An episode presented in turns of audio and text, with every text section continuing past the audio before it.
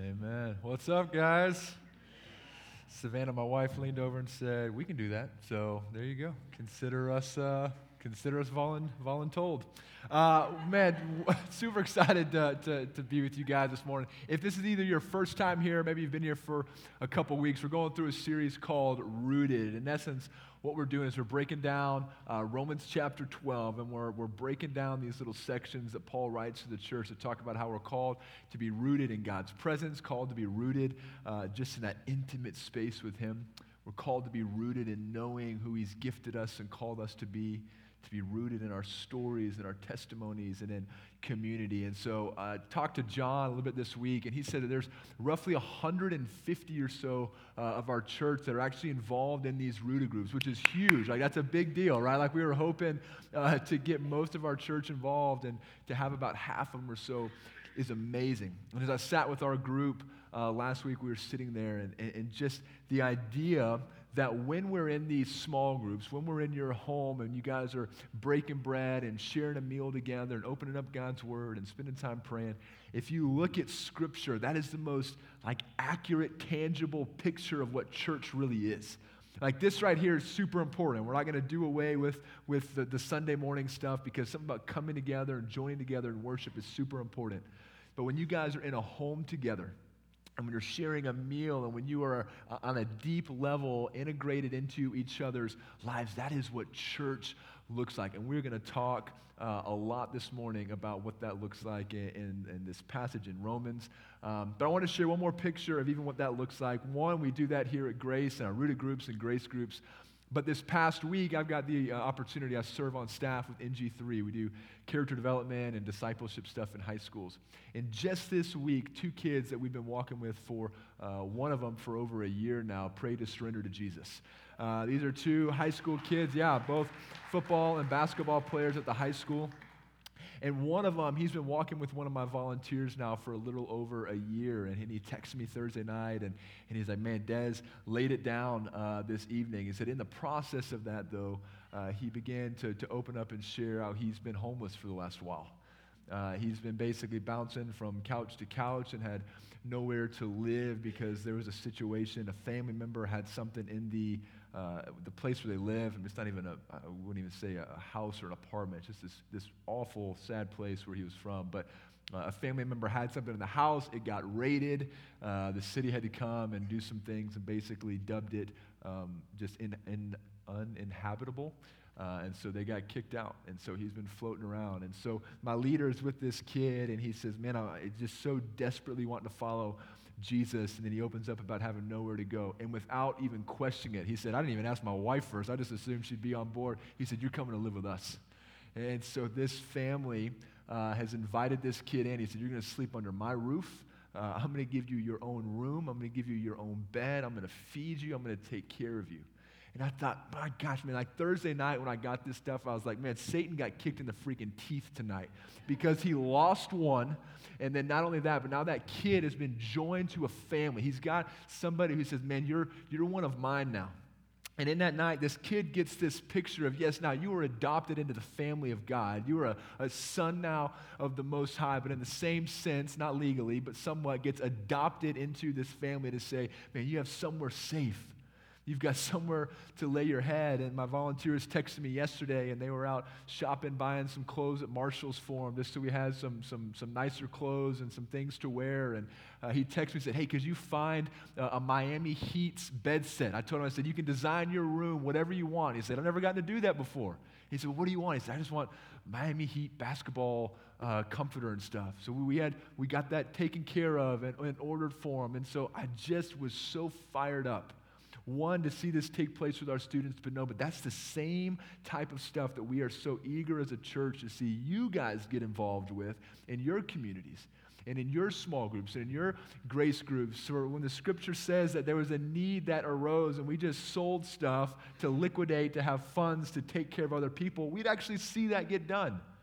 That we wouldn't just read this and be like, man, that was, that's a cute thing that they did back in Acts. But no, no, that is the call of the church. It's to, to join together and to come together as one, to take care of the needs and to encourage each other and share meals and, and to do life. And so if you're not in a rooted group, There's your sales pitch. You guys need to get in a rooted group. I want to pray this morning for us, and if you're willing and able, I just invite you to, to, to join me on your knees this morning as we uh, just go before the Lord and ask Him to come into this space.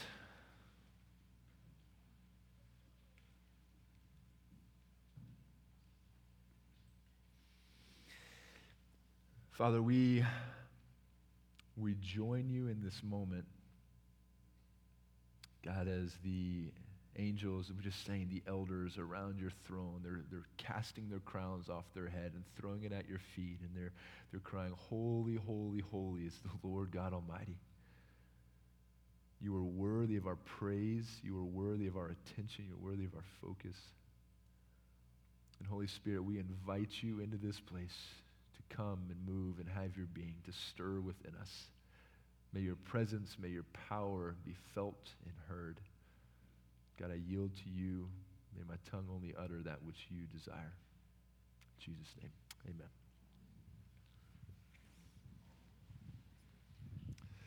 Feels a little Catholic, didn't it? A little ups and a little downs. When I was growing up as a kid, my family, uh, I've got two brothers and two sisters, and my whole dad's side of the family lived down in Newnan, Georgia. And so we would, uh, the week of Christmas, a couple days before, we'd all pack up in the, the minivan at the time, and we'd drive on down to Newnan, Georgia to, to spend time with my family. And uh, aunts and uncle and, and, and cousins and everybody was down there.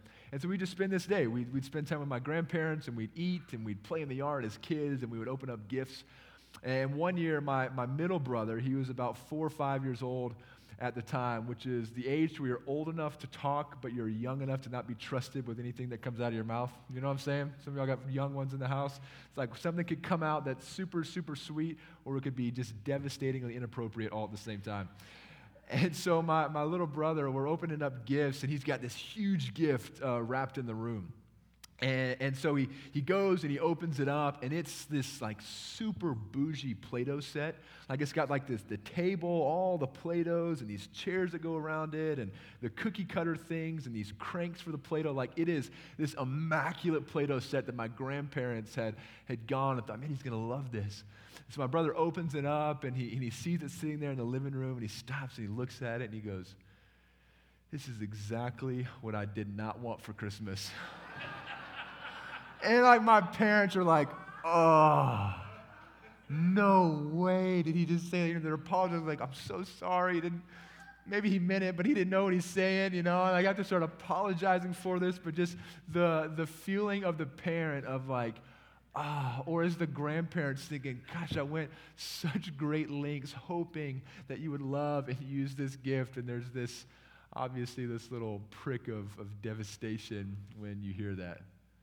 And I tell that story to, to, to tee up where we're going to go today because I think so often that when we potentially either realize or receive the gifts that the Holy Spirit has given us, that at times we may receive those gifts and we may say, Oh, God, this is who you, have created me to be. And we're like, well, What do you want from my life? And He says, This is who I've called you to be. And we get the gifts and we think, Ah, oh, this, is, this is not the gift that I was hoping for. God, like, man, I, I, have been praying and hoping, like, Lord, what, what's the unique calling? And, and it's to, to either be generous or to have a prophetic word for people, and we can get these gifts and think, gosh, man, I wish you'd have given that to somebody else. It's exactly the gift that I did not want. And so we get to a place in our rooted journey here in Romans chapter 12, and we'll start in verse 4. If you need a Bible, uh, go ahead and if you don't have one, I would say slip your hands up.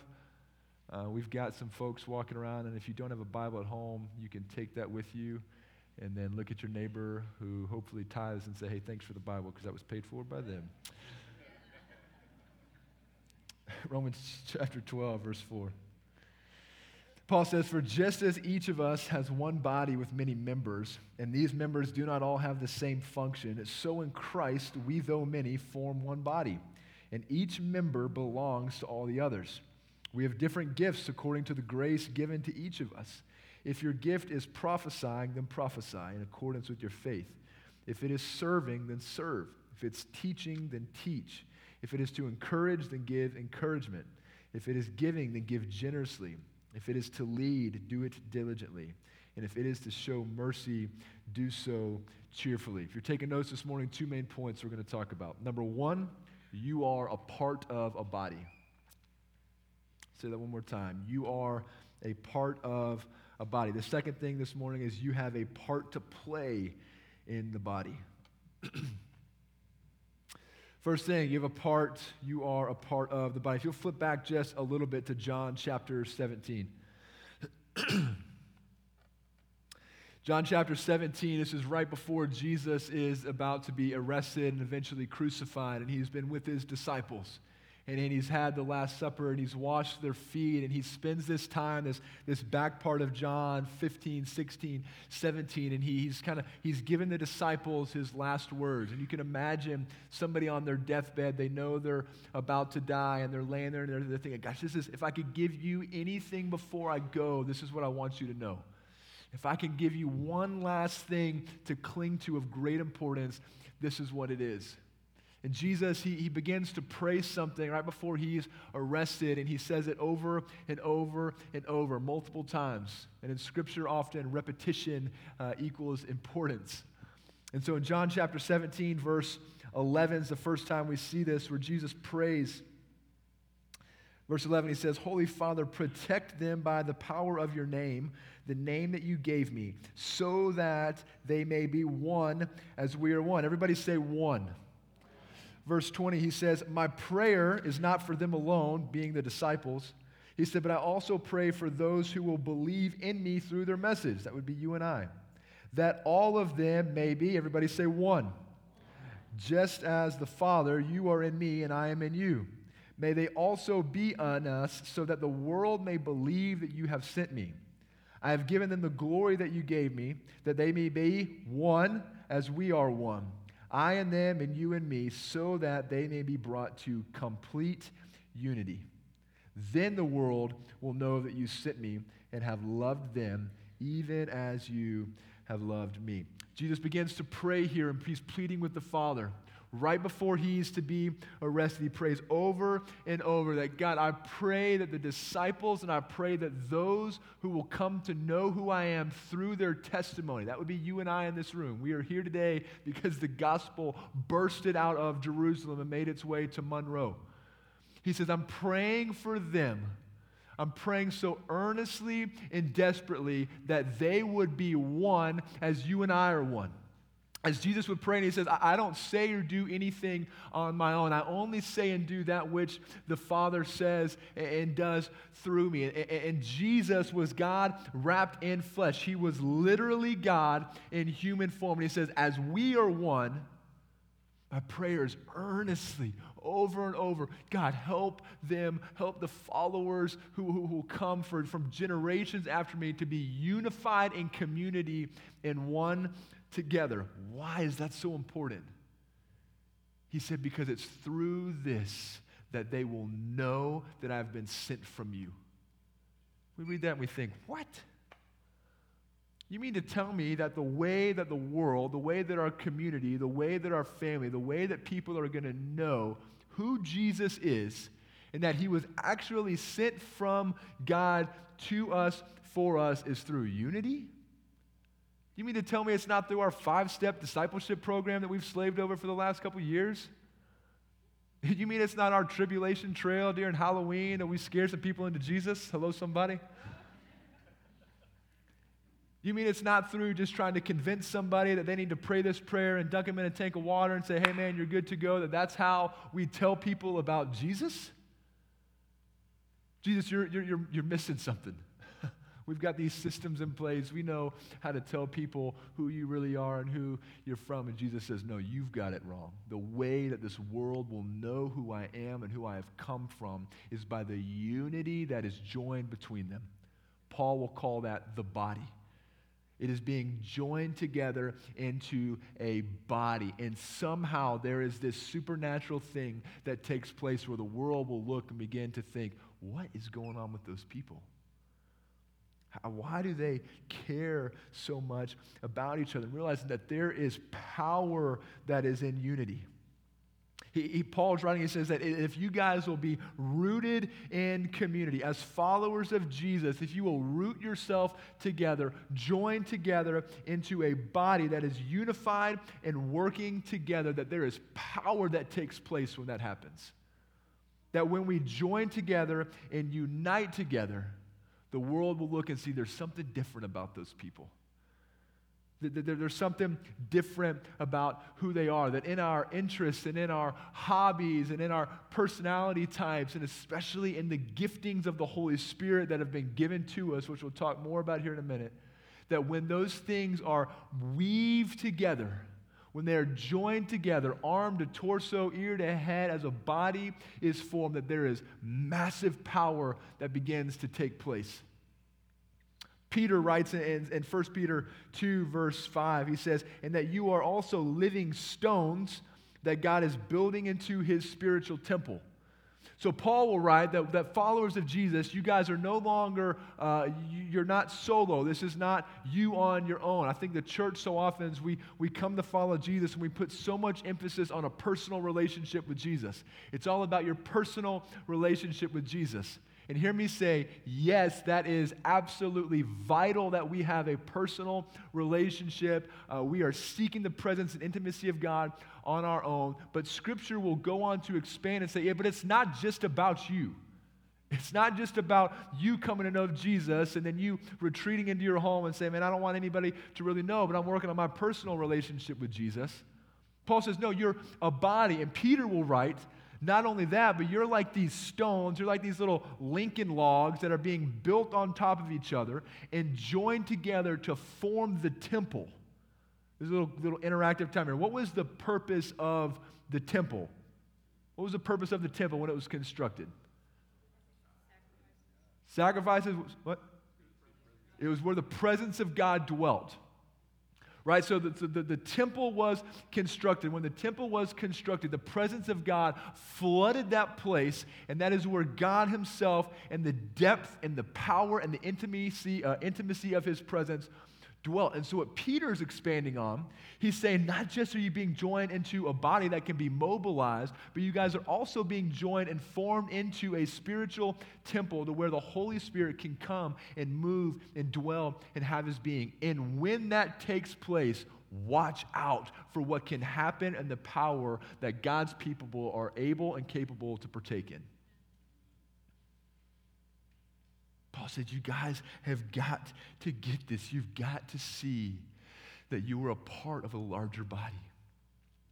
You've got to see that it's not just about you. You've got to see that there's more to it than just you. And we think, okay, the ones I like, right? Yep. And the ones that drive you stinking crazy. It, it, it, would be uh, very common. The world would look and say, yeah, it's common for you to be joined together and to hang out and spend time with and to join community around those of the same interest. Right? It's easy to say, well, they, they, their interests are, are, similar to mine, their personality types are similar to mine, we, we like to do the same things. So, yeah, I mean, we'll go spend time together. I like to fish, we'll go fish. Now, you like to paint, let's go paint. You, you, like to go hunt, like we'll go, like whatever that would be. It's like the world would look and say, yeah, that makes sense that, that, that people who are similar will join together. Now, what happens when you take the person who likes to paint and the person who likes to hunt and says, now you guys go spend time in a car together? Right? We think, like, we don't have anything in common, so I don't want to necessarily be joined in community to them. And what Paul and what Jesus begged and pleaded the Father for right at the end, he says, yes, but let even those ones who are so different let those ones who even might bug you a little bit. What would it look like, body? What would it look like, church, when differences come together? At that place, the world will begin to look in on the church and say, now that's something different. That looks strange. That is different than what we see. The world couldn't comprehend the fact that there are so many differences that would join together and say, we might have different interests, but we are joined together under the common good of realizing that we need each other. I need Craig. Craig needs Jess. Jess needs Todd. Todd needs grace. Like we need each other. We are so uniquely and differently crafted and created. And if we were all the same, if we all had the same interests and hobbies and we were the same person, the same giftings, we'd walk around like Mike Wazowski. We'd be like one big head and a single eye, and we'd look really weird. It would be awkward. He says, Don't you know that I've gifted you so uniquely? I've gifted you to be joined into a body. And so we see one of the greatest attacks on the church, I would say, even over the last two or three years, is just this wedge of disunity that has been bred inside the church. We've seen political disunity. We've seen racial disunity and disunity over pandemics, and we've seen sexual disunity, and we've just seen all of this disunity that has been weaving itself into the church, and it drives a wedge in between God's people. And we say, Well, because you're not like me, because you don't agree with what I agree with, we're not going to have place together because you don't want to come to my side and I'm not willing to come to your side, then this divide has taken place in the church, which I believe has been crippling and paralyzing to seeing the church really have great movement and impact in our families, in our places of work, and in our communities. It is no surprise that Satan realizes that Jesus prayed, God, they will, that they will know that I've been sent from the Father if they're unified.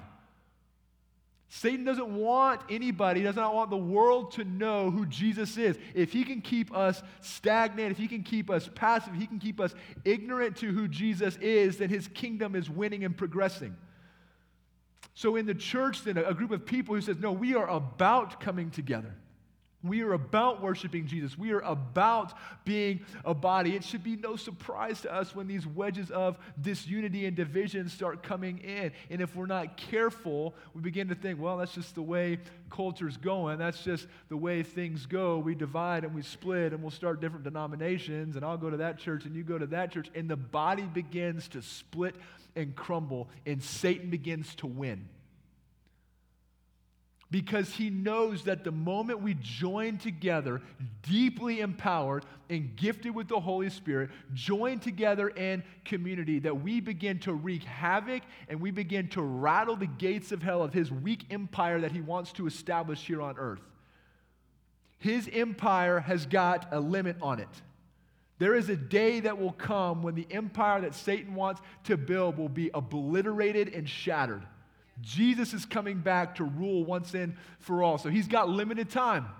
So he thinks, gosh, man, I've got to hurry and I've got to scramble. I've got to do whatever I can to separate these people so that the unity is immobilized and the body can't move. And I got to try to paralyze. And if we would see that as a church to say, I recognize this attack.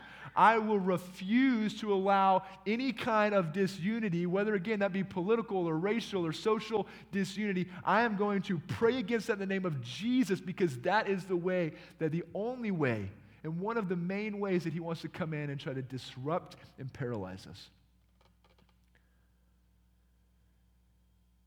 And what would it look like, guys, for us to say, no, I, I, I don't care our differences. I don't care the way that, that you talk or act or the interest to say, I recognize so deeply that we need each other. We are different for a good reason. We need to be different. We need to recognize that we're not all arms and legs, and we're not all ones who serve or teach or lead or speak prophetically. Like they're different.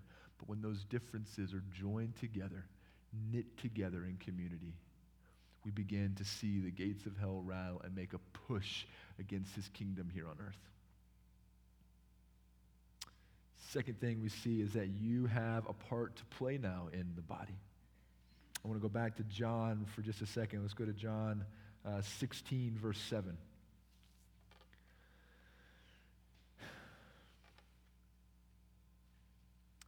John 16, verse 7 says, But very truly I tell you, it is for your good that I am going away.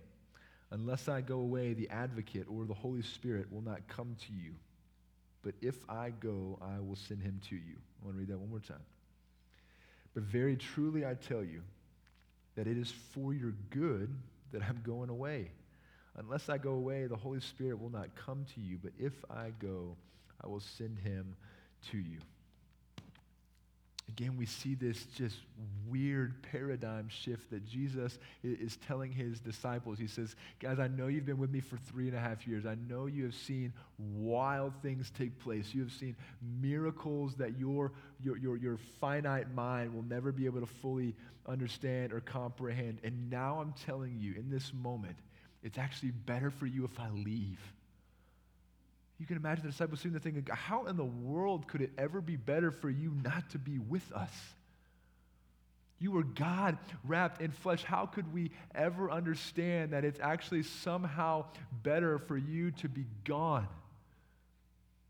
Gosh, Jesus, you are so, so missing things. If you only understood what we know, you would know that it's better if you stay.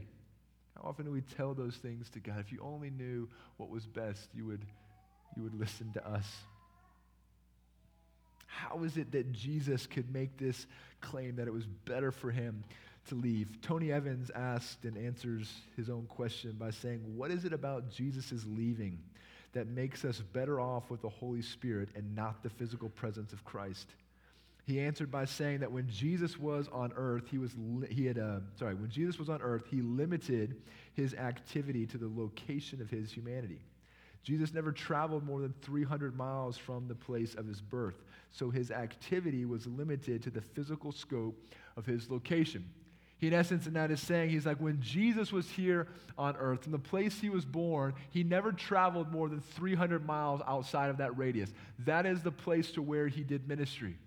And so when Jesus tells the disciples, guys, it's actually better for me to go because when I go up there, I will send down there the presence that is within me. And he's telling his disciples, as long as I am here, the presence of God, the Spirit of God, God Himself is in me. So wherever I go, God is there. Whoever I speak to, I am speaking from the voice in the mouth of God. I am God in flesh. And it was limited it was limited to the physical ability and the scope of which he had to travel. So he says, When I go up there, the scripture says that the same spirit that resided in Jesus and raised him from the dead now dwells inside of us, those who are followers of Jesus. So he says, when I go up there, I'm going to send down there the ability to immediately have my presence, have my power, have my tongue, have my hands, have my ears, have my eyes, everything immediately multiplied across the world. And we think, yeah, but, but wouldn't it still be better if you were here? And he says, no, it's better if I go because if you will trust me, if you will follow me, if you will walk with me, my presence and spirit is now in you. And now, no matter if you're walking through the grocery store, if you're in the gym, if you're in a meeting, if you're laying in your house, the presence of God is there. Jesus says, I'm going to go so that I can multiply and, and, and, boom and spread. How's it better that you leave us? Because if you follow me and you trust me, I will deposit as a gift the Holy Spirit inside of you so that the same power, Jesus says, you guys are going to do greater things than even I did. Paul says in 1 Corinthians 12, now to each one, the manifestation of the Spirit is given for the common good. So, who does God give the manifestation of the Spirit to? To everyone who follows Jesus. Why? For the common good of all of us. The common good of who? Every single one that you come in contact with on a daily basis. Jesus said, I'm going so that the Spirit may come. And Paul says that the manifestation of the Spirit has been given to all of us for the common good, drawing back in the importance of unity and community. That I'm going to deposit this power inside of you. The compiled list of Romans 12 and 1 Corinthians 12 of the spiritual gifts is this God has created many of us to be prophesied, to have the ability to prophesy for serving, for teaching, encouragement, generosity, leading, mercy, wisdom, knowledge, faith, gifts of healing, miraculous powers, distinguishing between spirits, speaking different kinds of tongues or interpreting tongues. That last one makes us squirm sometimes. And we realize that community is so important because when community is joined with the power and the gifts of the Holy Spirit, miraculous and powerful things begin to take place. But yet, the danger and the reality is, is that when we either receive or understand for the first time, or maybe we've known for a while, this is who God has gifted me to be. He's gifted me to be a person of generosity. He's gifted me to be one who serves. He's gifted me to give prophetic words to give to people. He's gifted me to pray in tongues or to lay hands, and God's given me a gift of healing. When we discover and realize what those gifts are, and when we take those things and think, gosh, this is not what I wanted I don't know how to use it. We put it on the shelf. What happens is we begin to then paralyze, as I've said, the ability for the body to have real growth and movement. And, and so, as a church, we will begin to think, gosh, man, I just wish the body was doing more. I wish the body would just do more. Uh, there's, there's all these needs. There's all this brokenness. There's so many things that this world needs. I wish the church, I wish the body would just do something about it. We got to realize that when a body part ceases to operate the way it was created to, pain begins to set in. And when pain and discomfort sets in, compromise is made, excuses are made, and then apathy begins to set in. And in extreme cases, once apathy sets in for too long, amputation might be necessary we realize it's the same thing that the church is looking and saying, gosh, why, why is something not taking place? And when the body stops operating in the way it was intended to, then there begins to be paralysis and when there's paralysis and we'll begin to compromise, we might lean on one part of the body more than the other because the other is inactive. And that part that is inactive, muscle atrophy sets in. And then there's, there's no strength and there's no ability to walk on it. And we potentially have to amputate those limbs. And then we look and think, church, why aren't we doing something? because we've cut the legs off because we were afraid, or we've cut the legs off because we didn't want to use what God's gifted us to do. When we sit passively, whether that's intentionally, ignorantly, or deliberately, with the giftings of God. When the Spirit came inside of us as followers of Jesus, you have been uniquely called to play a special role in the body. And when that does not take place, when unity in the power of the Spirit does not take place, we paralyze real movement and growth from taking place. So we want to encourage you this week. Well, maybe for the first time, is to discover what those gifts are. Our rooted journey is going to walk through many different steps. Peter did an amazing job for this week, setting up the content for you guys to help discover who God has created you to be. And once we discover and we learn the name that God called us, and we discover the giftings that He has given us, once we begin to step into those things, it is in those moments of living out who God has called us to be that there is this closeness and oneness in the presence of God that is not or is felt in those moments like no other time. I can tell you as testimony standing here, there are moments where I know God has called me into uh, certain giftings. And it's in those places of operating in those giftings that I'm like, God, there's, the, the, I just desire to be back in those places because I feel your spirit is so one with my soul. And why is that? And he's saying, because you're fully alive, you're fully living, because it is not you on your own strength that is doing that, but the Spirit is manifesting Himself through you in the way that you were uniquely created. And it's in those times you think, gosh, Lord, your, your presence was there. What was so different about that? He said, because you were living, you were operating exactly who I've called you to be. And it's in that place of stepping into exactly who God has called us to be that we feel closest to Him because we're not trying to operate in who we're now, we're operating in who we were created to be. And I recognize for a lot of us, we, we think, yes, okay, I, I, I want to discover, I have discovered, but, but now my holdup is uh, like, how do I get to the place of using that because I'm nervous or I'm scared and, and, and I'm, I'm afraid to step into uh, what God has gifted me for because it just makes me uncomfortable. And I shared this with the first service. There was something that happened Friday night And, and, in that time, there was, uh, feel like the Lord had, had given me a word for something, and it just, it brought so much uncertainty and it brought so much fear to where I was like, I don't want to, I don't know if that's from you. And we start questioning, we start doubting to the place where we just say no. And I was sitting there, I was like, Lord, where does this fear come from? Because fear is not the root. Fear is an overarching emotion that has something rooted that is deep down in that. So I began to pray, Holy Spirit, what is the root of this fear that I feel about this? And the Holy Spirit kind of began to take me down into this place. He said, You're afraid to feel, sound, or look stupid. Like a fear of mine deep down inside is that, God, if you are leading me or prompting me or sending me somewhere, if I happen to be wrong, I'm just afraid to look dumb. Like if I do something and the emotion is I just feel stupid for that, then it paralyzes me. And so I brought that to the Holy Spirit just began to pray, like, Lord, take away from me then the fear of feeling dumb in these moments of trying to trust you. Help me to grow in the ability to know that if I'm wrong and if I fall, praise God, I'm not falling far because you're behind me. And I think for some of us that, that yes, there's this very real uh, sense of this. The enemy wants to keep you in a place of fear and bondage so that you're inactive. Yeah. But realizing that if we begin to walk and we begin just to take steps of faith, we're going to realize very easily, like you did to learn, like you learned at one point, what chairs to sit down in and what chairs you weren't supposed to sit down in. Right? I can look at a chair and think, structurally, they look somewhat similar, but I can see that one's missing a leg. I'm not going to sit in that one.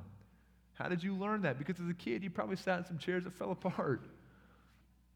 And so realizing that, yes, there, there is this uh, nervousness at times. Says, Lord, I, I take the fear from you so I can take a step. And in taking the step, if I'm right, then I learn that, okay, that was God's voice.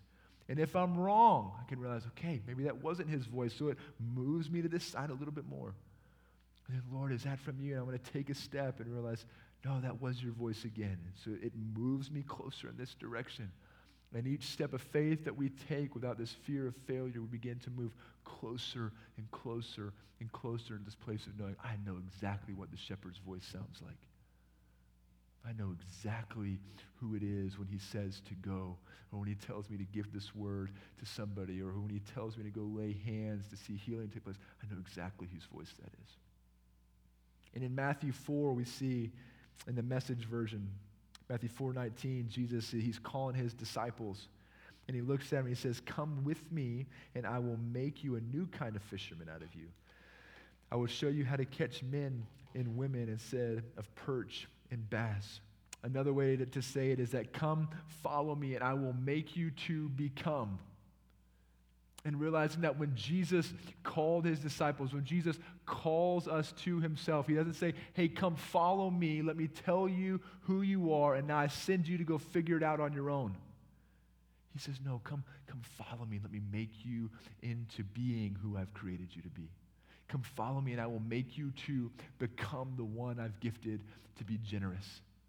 Come follow me, and I will make you into be one who is hospitable Come follow me, and I will give you the courage. When, when I speak a word for you to, for somebody else, I will give you the courage to go and speak that prophetic word. Come follow me, and I will make you into be one who has the power to lay hands and to pray for healing, to see miraculous things take place. He says, Come follow me. I'm not going to leave you alone. I know you're afraid. I know that, that, that what I'm trying to teach you, what I'm trying to give you is so opposite to what the world says. Now, Jace Raby, who's a, he's a part of our body, we've talked for uh, a year or so about this. He said God's natural is the supernatural. And so when maybe God is leading us into something that doesn't make sense in our finite minds and our natural view of how things should be, if it seems so extraordinary or so supernatural, we have the tendency to want to shut it down and say, no, God, I can't be from you. And we forget that God's natural is supernatural. It's to want to see powerful, mighty, miraculous things take place in His body. He wants to utilize the gifts that He has given you to see the church have impact in your community. And so we think, gosh, I'm nervous. I don't know if that's from you. Jesus' invitation says, just, just come, come follow me, though. I'm not expecting you to know how to do every bit of every part right off the rip, but come follow me so that I can make you to become who I've created you to be. Man, if you guys want to head this way when we receive that invitation to come and follow Jesus so that he can make us to become, it takes all the pressure off me to try to perform and to try to be something I'm not. If God has gifted you as one of generosity and serving, man, maybe you just have to release the freedom to know that I don't have to try to be anybody else. I know who God has called me and created me to be. And again, the invitation this week is to begin to discover that more and more. And when we step into that, we realize that Jesus then takes the pressure off of us having to figure out how to do it.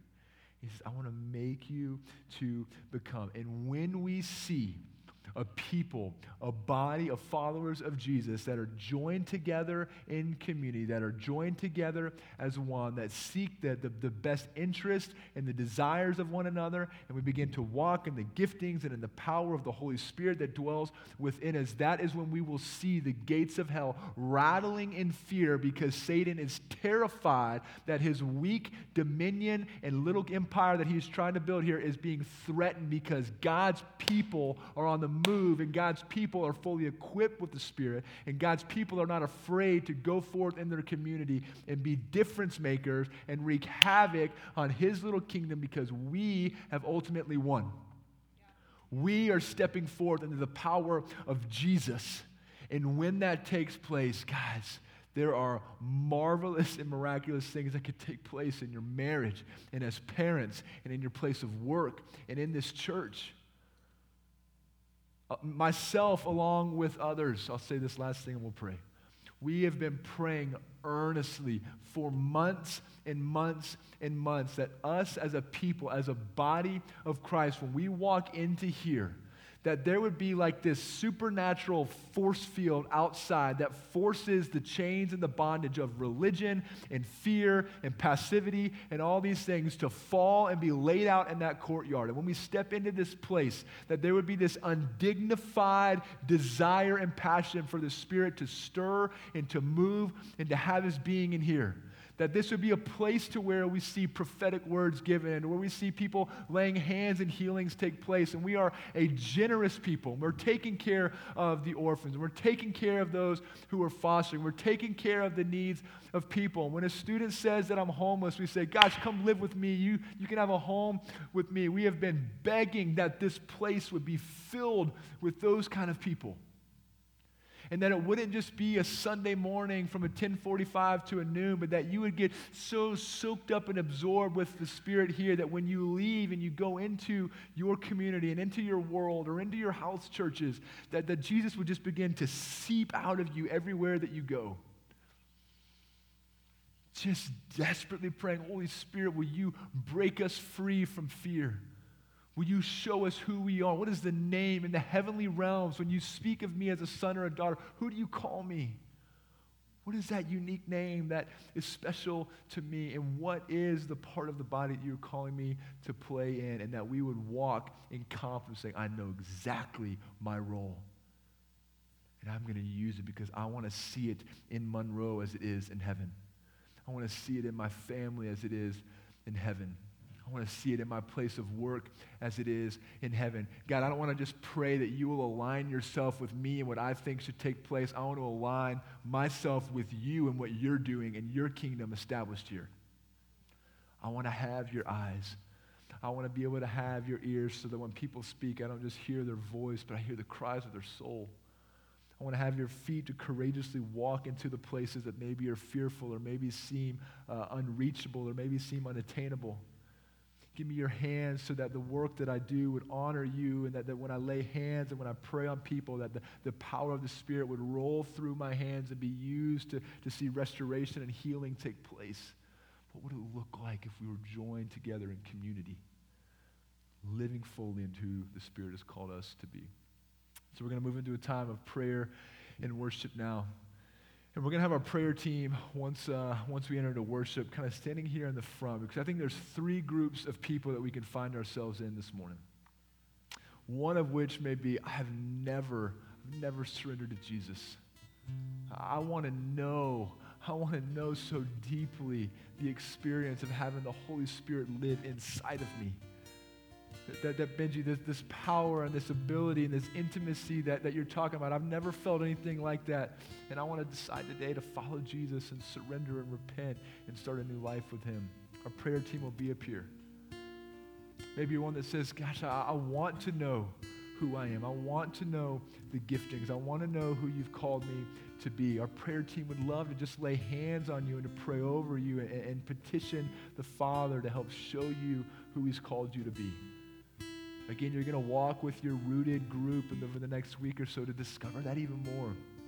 There's these little tests and these little things that, that, that we've invited you into. Again, Peter's done just such a phenomenal job to say, man, how do we how do we join together in community and asking other people and doing these things to create the opportunity for us to discover who God's called us to be. I think the last person would be one that says, No, I know what God has called me to do. I know the place in the body He's called me to step into, but I'm just nervous to do it. I'm scared. I don't want to look dumb. I don't want to sound silly. I don't want to be uh, made to look like a fool. And let somebody lay hands on you to pray for just courage and freedom to just fall over you and drape over you like a blanket so that you would have complete confidence in who God's called you to be so that the manifestation of the Spirit could be given for the common good of all of us. Jesus, please, as we step into this time of worship, Holy Spirit, move, do whatever you want, stir within us. Lord, give courage to those who have maybe felt your presence and your touch for the first time today to say, I want to I wanna walk with you, Jesus. I want to surrender to you. And if that's you, even right now, to say, I've never made that decision to follow Jesus, just spend time telling the Lord, God, I know that I've lived my life apart from you. I recognize that there is something different in the life of following Jesus from the life that I'm living now, and I want it. Jesus, forgive me. I repent, which means I'm turning away from my life to start following you. Will you forgive me? I receive, Jesus, your forgiveness. I receive your grace. Will you fill me with your spirit now? And God, I pray that you would help us who are seeking to discover, to know the name that you call us and who we are, who you've gifted us to be, and those who seem to, to, to have an idea of what you're calling us, God, will you give us courage to walk in freedom and in power? Holy Spirit, lead this time worship now. In Jesus' name.